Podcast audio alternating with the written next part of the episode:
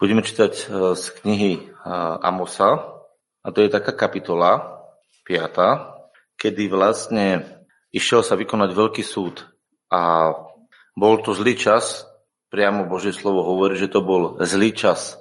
E, budem čítať 5. kapitolu a dáme si také najskôr svedectvo alebo taký dôkaz o tom, že ako to Boh hodnotí a je tam písané o rozumnom. 5. kapitola, 13. verš. Preto rozumný mlčí v takom čase, lebo je to zlý čas.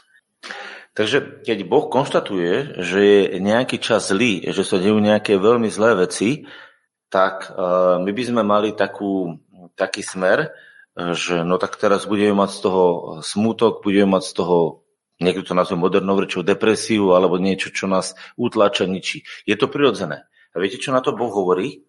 V zápäti hovorí dva, minimálne na dvoch miestach. Hovorí, pozrite sa 14. verš. Hľadajte dobré a nie zlé, aby ste žili. A tak bude Jehovách Boh zástupov s vami. Ako hovoríte? 17. verš. Nenávidte zlé a milujte dobré. 15. 4. verš. Lebo, ako hovor, lebo takto hovorí Jehova, uh, Jehovách domu Izraelomu. Hľadajte ma a žite. Takže čo je tu e, odokryté a čo je tu za krásna vec? Nezáleží na tom, aký je čas, pretože keď je dobrý čas, máme oslavovať Boha. A keď je zlý čas a zdá sa, že všetko je kde si schovaté, tak tu ukazuje Amos jednu hlbokú duchovnú pravdu o Bohu. Boh hovorí, hľadajte ma a žite. My v tej chvíli povieme, že sa budeme trápiť, ale neviem, či trápenie, smútok, e, depresia, alebo to je moderné slovo, hej, v Biblii slovo depresia nenájdete, to je také moderné, smútok, zovretie. To nie je život, to je trápenie. A pán Boh hovorí, keď nastane čas trápenia, hľadajte ma a žite. Ježiš prišiel v čase, ktorý by ste nazvali niekto dobrý, zlý. Ja si neviem povedať, či bol dobrý alebo zlý. Viem len povedať, že to bol ten správny čas, lebo bol v plnosti času, v tom naplnený, presne vtedy, kedy mal prísť, prišiel pán Ježiš. Ale keď sa pozriete na situáciu izraelského národa, tak bolo obrovské množstvo demonom posadnutých. Viete, ako to vyzeralo? Tam boli bohoslužby, oni mali také synagógy, možno väčšie ako toto. A keď prišiel pán Ježiš a začal kázať, tak viete čo? Začali z ľudí škriekať démoni a začalo ich tam metať, hádzať a neviem, čo sa dialo. Asi si viete uvedomiť, že v akom stave ten ľudia bola, keď to boli ľudia, ktorí chodili na pobožnosť a na pobožnosť chodili demonicky posadnutí ľudia. Zdá sa vám to normálne, že na pobožnosť chodili demonicky posadnutí ľudia? Zdá sa vám to normálne, že keď pán Ježiš postavil sa, začal uzdravovať, tak chodili 10 tisíce ľudí k nemu. To boli zástupy obrovské, od, od rána do večera uzdravoval že koľko ľudí bolo nemocných. Takže démonmi posadnutí, nemocní, ešte pod okupáciou, to znamená, predstavte si, viete, kedy bola okupácia, napríklad na, na Slovensku bola okupácia. Viete, kedy tu bola okupácia? Skúste dať, kedy tu bola na Slovensku okupácia. Prosím? Cez vojnu. Cez vojnu, presne tak. Aj v 68. bolo čosi trošku, ale cez vojnu bola úplne okupácia, to znamená, na, bola nad, nad vami Nemecko. Vládlo, vládlo nám tu Nemecko. Je to tak, či nie? No my sme tam neboli, ale však história to hovorí, nie? To znamená, ani v Izraeli sme neboli, hej, keď bolo to, ale bola okupácia rímskych vojakov, preto bol uh, Pilát tam. Rozumiete, bol to židovský národ a vládol tam uh, rímsky Pilát. A oni museli odozdávať svoje čiastky, ktoré posielali, aby živili to kráľovstvo. A to všetko fungovalo. Takže ja sa opýtam, či to bol dobrý čas. Chorí, posadnutí, pod cudzieho, cudzej krajiny, ktorá tam robila okupáciu a brala si vlastne všetky tie výhody z tej krajiny. Ja si myslím, že ten čas nebol dobrý, že ten čas nebol príjemný.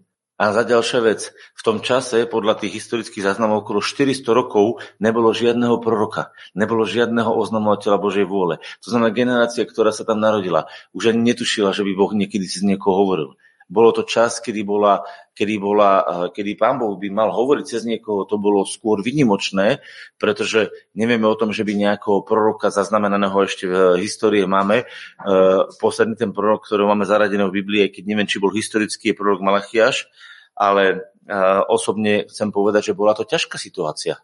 A predstavte si, narodil sa pán Ježiš do zlého času a žil. A to je to krásne, že Boh nám ukazuje jednu vec. Nezáleží, aké máš okolnosti. Nezáleží, čo sa deje okolo teba v tvojej práci, čo sa deje v tvojej rodine. Nezáleží, čo sa deje v, tvojej, v tvojom blízkom okolí. Záleží na tvojom nastavení, či ty hľadaš Boha a žiješ. Pretože Boh ti odporúča zlý čas. Pozrite, ešte raz to čítajme. To, to bol tak zlý čas. Viete, čo je tam napísané? Uh, preto rozumný mlčí v takom čase. Viete, prečo je prikázané, že mlč v takom čase? Pretože keď je to zlý čas, tak čo máš chuť? No reptať, nadávať, nešťastný byť, frflať. Je to tak? Chodíte dneska po ulici, ľudia nadávajú, frflu, reptajú, všetko je zlé. Je to tak? Deje sa to? No a prečo? Pretože to je prirodzenosť človeka. A preto rozumný, rozumný, pred Bohom rozumný v takom čase mlčí nekritizuje to všetko, nenadáva, neraptá, nie je nešťastný. Pretože čo vlastne hovoríte, čo vlastne realizujeme v tej chvíli, to my žijeme. Takže ak my reptáme, my žijeme reptaním. Ak my nadávame, my žijeme nadávaním. Ak my preklíname, žijeme preklínaním. A to nie je život, ale smrť. Preto je napísaný veršik ďalej, nenávidte zlé, nenávidte zlé, ale milujte dobré. Čo je dobré? Život Boží je dobrý. Život Boží v sebe nemá nedostatku. Žalmista hovorí v 23. žalme, že môj pohár preteká. A viete, čo je zvláštne? Že uh, otvor ten žalm 23, ako otvor ho na internete, aby sme ho videli. A to je veľmi zvláštny žalm. A možno, že vám to teraz dá konečne tú súvislosť, ktorú ste nikdy v tom žalme nečítali, lebo žalm 23 väčšinou čítame, väčšinou čítame uh, ako také požehnanie, ale žalm 23 hovorí takúto vec, počúvajte. Žalm 23. Jehovah je môj pastier. Nebudem mať nedostatku. Ľudia moji, keby toto sme zastali, nebudem mať nedostatku. Tak prečo, keď stretnete e, nejakého človeka, kresťana, a pýtate si, ako sa má, tak, no tak nejako to zvládam, som tu na pušti. Prečo kresťania si zamilovali taký nezmysel, že tento svet, žiť na tomto svete, nemyslím v systéme tohto sveta, ale žiť na tomto svete, tuto reálne je púšťou. Vnímal to aj, aj David, vnímal ako púšť? A môžem vám povedať, nikto viacej po úšti nebehol ako David, lebo Davida naháňali, naháňali a prenasledoval ho král. On bol normálne pod zatýkačom. Bol na ňo vydané vyhlásenie, že kto chytí, toho má zaviesť kráľovi. A dokonca, keď niekto ukryl Davida, myslím, že to bol v tom ten jeden kňaz, prišlo tam vojsko a zabilo potom tých ľudí za to, že Davida uchránili. Tak David bol pod zatýkačom smrťou prekliatý kráľom, hej, Bohom požehnaný, ale prekliatý tým kráľom, to, to, to vyriadenie bolo také jasné, zničiť ho. A on hovorí, Jehovah je môj pastier, nebudem mať nedostatku. Ako rozmýšľal? V čase zlom chválil Boha a žil v dobrom. Znamená to, že vždy mal dobré okolnosti? Nie. On sa posilnil Bohu a videl toto. A teraz hovorí, pasie ma na zelených pažitiach, vodí ma popri tichých vodách. A teraz občerstvuje moju dušu, on bol životom, čiže on to príjmal a nehal si občerstvovať svoju dušu. Vodí ma po cestách spravodlivosti pre svoje meno. A teraz, aj keby som šiel dolinou tvone smrti, nebudem sa bať zlého. Viete prečo? Pretože on častokrát išiel dolinou tvone smrti. Viete, koľkokrát Davidovi hrozilo, že ho zabijú? Však on na každej tej vojne, čo išiel na tých vojnových výpravách a na všetkých tých veciach, kde tam išlo o život, to bola vojna. To nebolo tak, že akože my si pozrieme v televízii film o historicky a pozrieme si, ale tam sa bojujú a jeme si čipsy, alebo ja neviem, niekto si niečo zdravé chrúma mrkvú, hej. Ale proste rozumiete, oni, im tam išlo o život, oni fakt bojovali. On z ktorejkoľvek bitvy mohol byť mŕtvý. Uvedomujete si to, že koľkokrát mal on normálne, uh, koľkokrát išlo o, o jeho život? Však to boli, to boli pomaly na, na nechcem povedať, že tennom, ale na, na pravidelnom poriadku tam boli vojny. Nebudem sa báť zlého, lebo ty si so mnou.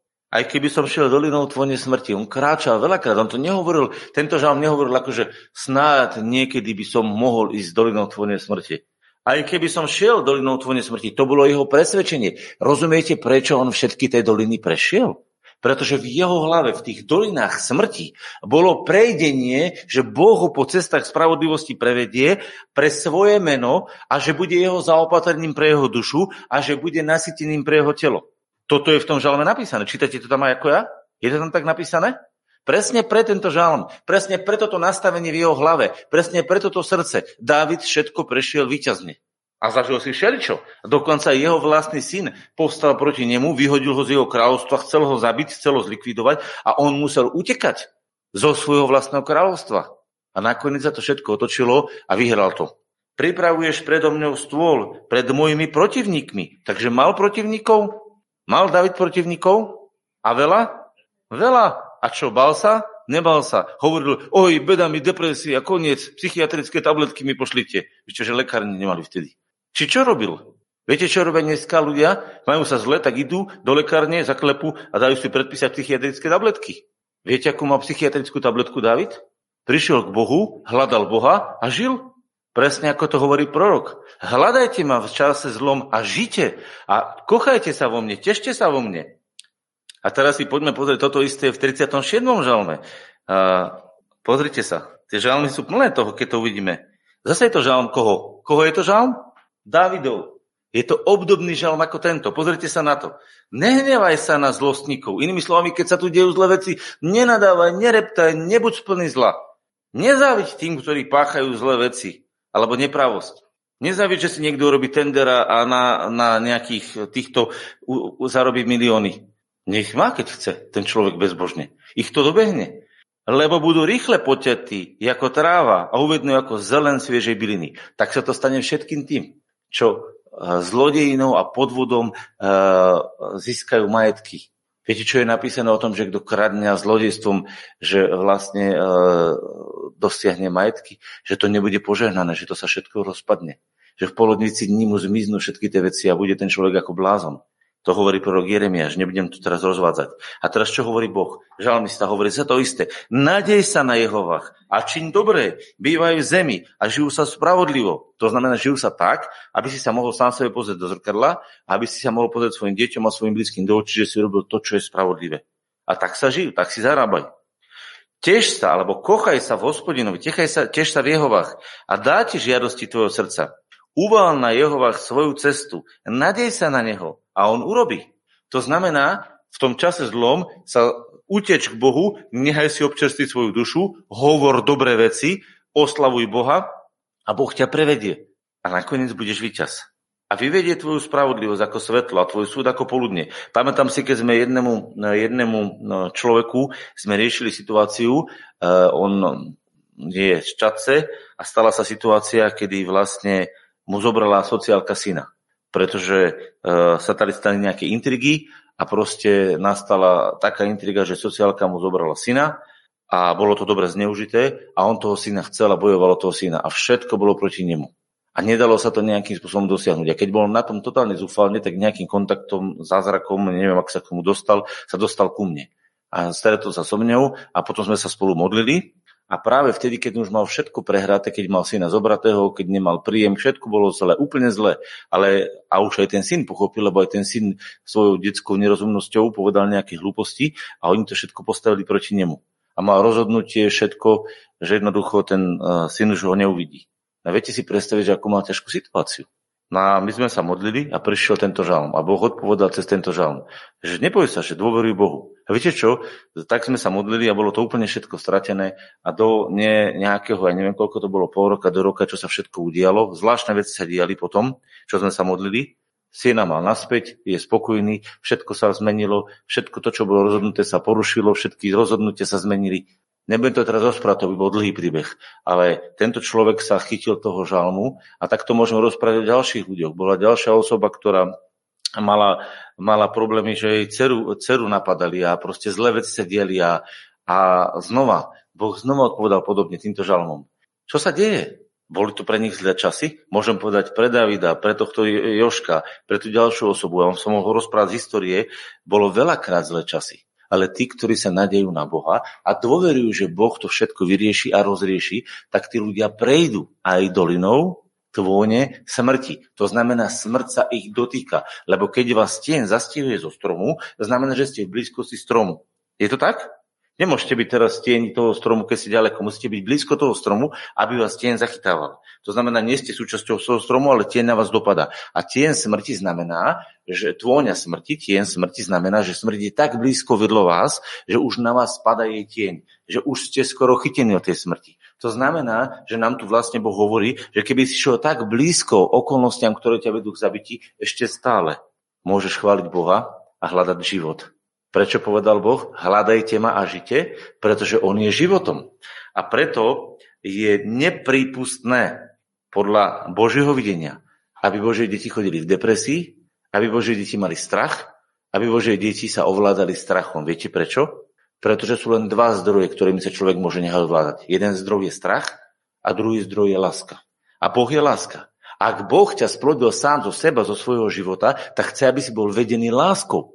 Čím nás dneska vedú médiá, televízia, internet? Čo ovláda celú spoločnosť už dva roky? Nič iné len strach. Kde je Boh? Ďaleko na mile. Viete prečo? Pretože je to zlý čas. Pretože začalo naše životy ovládať to, čo, to, čo sa dialo. A môžem vám povedať, že, že strach z akejkoľvek nemoci, strach z akejkoľvek uh, strach z akýkoľvek, viete čo vám poviem, akýkoľvek strach je nepripustný do života. Viete, kedy vzniká strach? Pozrite sa, tam máte malé dievčatko, sa teší. A viete, prečo sa teší? Lebo má pri sebe mamu. Pokiaľ ono vníma mamu, ono je spokojné. Keď zoberiete ho mamu, príde strach. Keď zmizne teraz, keby ste ju zobrali, dali ste ju ku mne a to by som mu tu zobral a ona by tu nebola, by ste videli, jak by z toho úsmevičku, čo teraz má na tavaričke ako anielik, jak by z neho bol kyslý, kyslá tavarička, a tak by bolo, že? Keby som to chcel, tak vám to za chvíličku dokážem, ale kto by potom ten krik tišil, že? Rozumiete, ak to je? A toto je presne náš život. Pokiaľ sme my napojení na Boha, pokiaľ si uvedomíme, že Boh je nad všetkým a že je väčší ako je všetko. Viete, ako raz pán Ježiš povedal? Môj otec, ktorý je nad všetkých. On povedal, môj otec, ktorý je nad všetkých. Nad všetkých. Uvedomuješ si, že tvoj Otec nebeský je nad všetkých? Žiadna vláda na svete, žiadna politická, uh, um, politické zoskupenie, ani náboženské zoskupenie, ani akékoľvek uh, zoskupenie, dokonca aj demonické zoskupenie, lebo aj oni majú svoje zoskupenia, svoje kniežatstva. Ani jedna z tých vecí nie je väčšia ako tvoj Otec. Tak prečo by si mala mať strach a zovrieť je vnútra? Kvôli čomu? Kvôli tomu, že ide okolo teba tvojom smrti? Však smrť tu chodí už 6 tisíc rokov, odkedy Adam zhrešil, tak odtedy tu chodí 6 tisíc rokov smrť ako si ľudí. Či nie je to tak? Či nie sú to milióny ľudí, ktorých zomreli? A či to bolo vo vojnách, chorobách? Koľko bolo všelijakých pandémií, všelijakých, ale skutočných pandémií, nie ako táto vymyslená. Lebo viete o tom, už teraz nie, trošku to niekoho možno nahneva, ale viete čo, e, my sme nesplnili ani hygienické predpisy na pandémiu. Vôbec. A ešte ani na epidémiu sme nesplnili. Akurát som počul taký jeden článok v Čechách, jedna hygienička povedala krásnu vec, že v Čechách sa ani normy na epidémiu nesplnili. Bolo 25% z tej normy na epidémiu, ale hlavne, že bola vyhlásená pandémia. Kto ju vyhlásil? Tí, čo nás masírujú, aby sme sa báli. Čoho sa mám bať? No keď, tak Boha. Rozumiete? Ten, kto sa bojí Boha, nemusí sa bať ľudí. Ten, kto sa nebojí Boha, musí sa bať ľudí. Takže ak sa bojíš Boha v tom správnom význame, že, e, že bojíš sa toho, lebo teraz prichádzame, čo je to skutočný strach, aby som prešiel k tomu, že rozdiel medzi bázňou a strachom. Bázeň je taká posvetná úcta pred Bohom, uvedomovanie si, kto je Boh a že je On najvyšší, že je On najväčší, najslávnejší. A to je taká posvetná úcta. A toto je dovolené. Ale žiť v strachu znamená, že sa bojíš z toho, čo sa deje zle. Čiže nebojíš sa Boha, neúctievaš Boha, ale bojíš sa korony, bojíš sa choroby, bojíš sa finančnej chudoby, bojíš sa vzťahov, bojíš sa o tom, že nebudeš prijatý. Viete, koľko je takých strachov? Viete, koľko ľudí sa bojí, že nebudú prijatí v spoločnosti, že nebudú ocenení, že nebudú mať financie, že nebudú mať zdravie, že nebudú mať rodinu, že nebudú mať prácu. A menujte si, čo chcete, nebudú, nebudú, nebudú. A viete, prečo sa tak ľudia boja? Prečo v tomto strachu žijú? Pretože nemajú skutočnú bázeň pred Bohom a neuvedomujú si, kto je Boh. A že tento Boh je ich otec. A že správny otec sa stará o svoje deti. A musíme porozumieť jednu vec, že ak chceme teda mať z toho ten prospech, že tým, že my sa strachujeme, vlastne vyhlasujeme do duchovného sveta, že náš otec je nezodpovedný, nezodpovedný a neschopný otec. Porozumite jednej veci. Ak sa bojíš choroby, finančnej chudoby, eh, vzťahovej chudoby, ak sa bojíš veci, tak vyhlasuješ do duchovného sveta, že máš neschopného a nezodpovedného otca.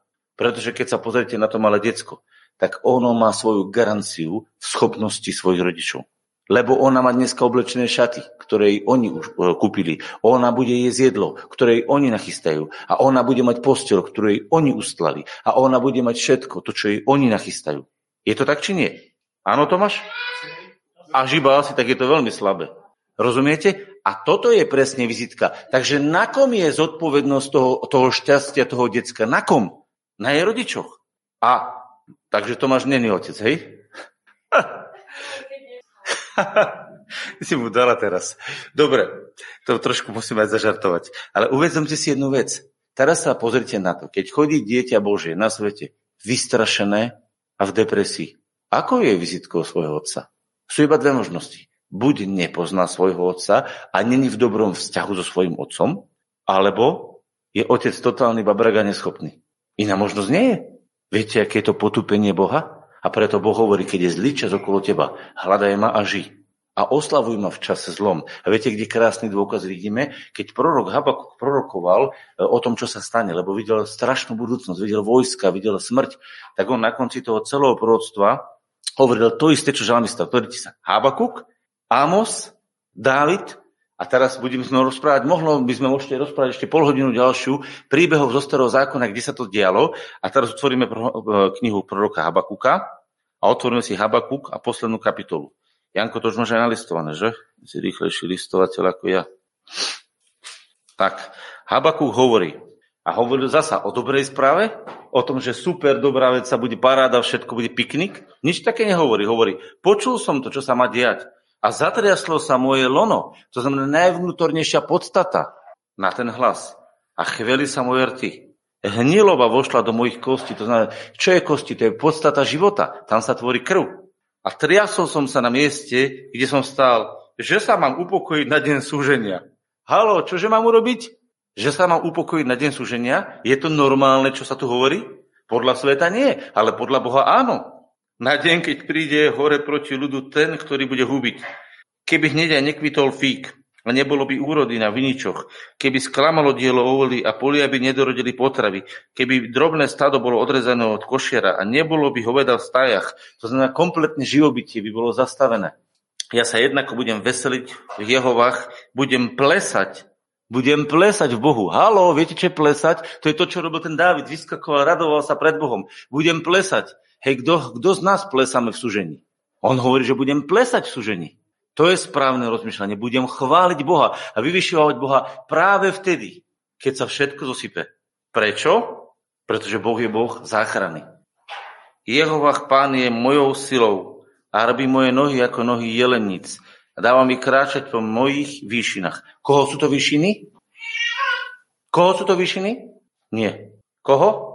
Výborne, čítaj, čo je napísané po mojich výšinách. Rozumiete? Viete, prečo to boli Habakukové výšiny? Pretože to on sa stotožnil s Bohom, pretože to on pochopil, že on je pán vo svojej svetini, že on je stále Bohom. A preto sa nebal. Takže si položme otázku. Keď sa bojím, keď sa strachujem, choroby, financií, vzťahov, okolností, zlého času, viete, čo vlastne hovorím? Že nepoznám svojho Boha. Pretože druhá možnosť je už len to, že Boh je neschopný. A dúfam, že mi dáte za pravdu, že Boh nie je neschopný a že Boh je stále slávny a stále mocný. Viete, kto je v tej chvíli neschopný? Naše srdce je v neschopnosti, čiže je nemocné, chore. A viete od čoho? Od nepoznania.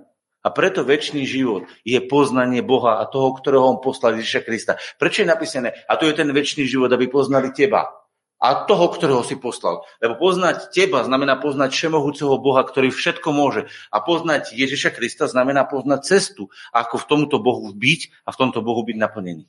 A toto je to, čo ti Boh nech sa chce povedať. Nech sa deje čokoľvek okolo teba. Ty musíš vedieť jedno, že Boh ti pripravil požehnanie a to požehnanie je dokonca tak silné, že v tom čase zla si ty sa stávaš požehnaním. Nielen, že ty si naplnený požehnaním, ale ty sa stávaš požehnaním. Prečo inak by pán Ježiš nazval, že sme svetlom v tme? Čo je svetlo v tme? Svetlo v tme je záchrana. Keď je tma, ako likvidujeme tmu? No takže rozsvietime svetlom. Takže keď prídeš ty do tmy, musí pri svetlo. Povedal pán Ježiš, že vy ste svetlo sveta? Povedal to? Vymýšľal si alebo klamal? Povedal, ty si svetlo sveta. Takže keď je zlá situácia, vojdeš ty, situácia sa musí začať meniť. Tak sa opýtam, kde je nárok na depresiu? Kde je nárok na smútok? Či nie je náhodou náš kalich kalich radosti? Vždycky sa radujte, vo všetkom ďakujte. Nie za všetko, vo všetkom, lebo ty v tom vidíš cestu. To neznamená, že keď ti zomre psík, že ty sa raduješ. Ty v tom všetkom ďakuješ Bohu a možno ho vzkriesiš, možno urobíš inú vec. Možno, že to je len nejaká iná cesta. Rozumiete, ide o to, ako sa my dívame na veci. Nie všetky veci sú dobré. Ja som netvrdila, nepovedal som, že spoločnosť je na tom dobré, že choroba neexistuje, že korona neexistuje. Ja len hovorím, že ja cez ňu prejdem. Pretože žalmista hovorí, že pán je môj pastier. A prorok Izajáš hovorí, keď pôjdeš cez vodou, neutopíš sa. A keď pôjdeš cez oheň, nezhoríš. Hovorí to žalmista, hovorí to Izajáš, hovorí to Amos, hovorí to Habakuk. Však to všade je napísané, celá Biblia je o tom. Tak kde máš nárok na svoju depresiu? Hovorím ti pred Bohom, nemáš právo na depresiu. Nemáš nárok na smútok. Nemáš nárok. Viete, ktorý je jediný legitimný nárok na smutok v našom živote, keď plačeme nad svojimi hriechmi? To je jediný legitimný nárok, keď vyznávame svoje hriechy, že sme zrešili a plačeme nad tým, že sme my neverili Bohu a že sme neurobili to, čo sme mali. Vtedy máš právo zaplakať nad sebou, ale iba do toho, do toho, do toho času, pokiaľ si neuvedomíš a nezasvieti ti Kristus, že za tvoje hriechy a za tvoje choroby bolo zaplatené. Rozumieš?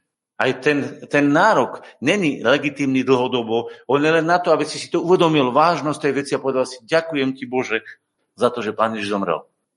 Tak, a spomente si na tieto slova vtedy, keď sa stretnete s kresťanom alebo s akýmkoľvek človekom a bude hovoriť zle je, zle je, zle je. A ja hovorím, a ktorej Biblii si to čítal? Ktorej Biblii si to čítal? Kde je toto život z viery? Viete čo? To je život z pochybnosti. Život z pochybnosti je zahladený do tohto sveta, ktorý je plný trápenia, je v priamom rozpore so životom zviery, ktorý je zahladený do Božieho zaslúbenia. A preto, keď niekto hovorí, že je kresťanom a má tu púšť na tomto svete a vyhlasuje, že tento svet je púšť a že toto všetko je púšť, tak ten kresťan nepozná Boha. Pretože si svoju neveru a svoje trápenie zakrýva tým, že sme tu na púšti. A vyklada si to z takých omylných veršov, akože Izraelci išli cez púšť. Viete, prečo išli Izraelci cez púšť, moji milí?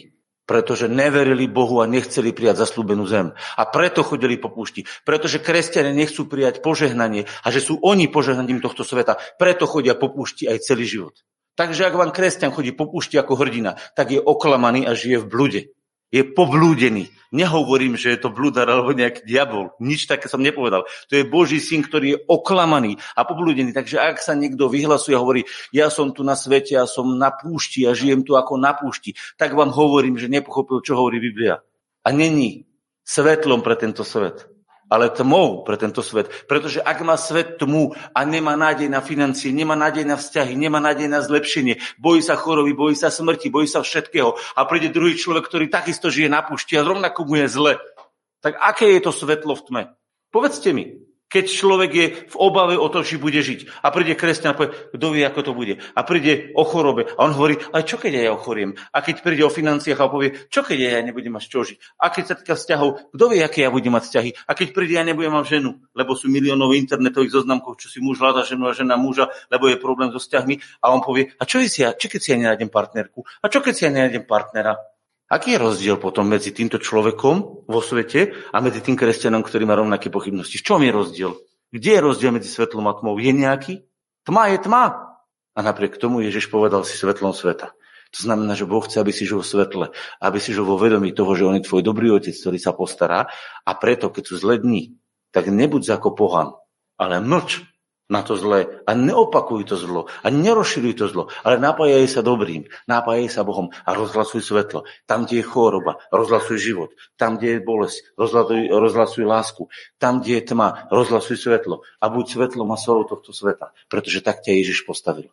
A to znamená, že poznáš svojho Otca a že vieš, kom si. A preto v čase, keď sa narodil Pán Ježiš, ste nepočuli z jeho už, z jeho úst pochybnosti, reptanie, sklamanie, depresiu, nič také. Práve naopak, kde prišiel on, prichádzala radosť, prichádzalo uzdravenie, prichádzalo oslobodenie, lebo to je syn Boží. To je syn Boží, ktorý žije zo svojho otca. A keď išiel na tento svet, išiel do dobrého sveta? Išiel do dobrého sveta? Vôbec nie. A keď si sa ty narodil z Boha, išiel si do dobrého sveta? Vôbec nie. Ja netvrdím, že svet je dobrý. Ja len tvrdím, že v tomto uh, poškodenom svete je dobrý Boh a ty si napojený na dobrého Boha. A buď žiješ z tohto sveta, a teda si svetak, alebo žiješ z Boha, a teda si Boží. Z čoho žijem? Ja? Ty. Z čoho žijeme? Z Boha. Ak z Boha, tak rozširuj Boha. Roznožuj Boha. Boh je láska, Boh je svetlo, Boh je radosť. Je v Bohu radosť? Viete o tom, že žálm hovorí, že radosti do sítosti je pred tvojou tvárou? Tak prečo by mala byť depresia? Lebo sa ti niečo nepodarilo? Alebo sa niečo v živote nestalo podľa toho, ako si chcel? Viete, koľko vecí sa v živote nedieje tak, ako by Boh chcel? Viete, koľko veľa? A mal depresiu? Zdá sa vám, že sa všetko deje podľa vôle Božej na zemi? Mne vôbec. A napriek tomu Boh má pred sebou radosti do sítosti, pretože on žije svojim smerom a snaží sa do tohto smeru ľudí vtiahnuť. A keď sa mu necháš, tak tie do toho vtiahne a staneš sa tým, čím ťa Boh určil. Požehnaním. Amen.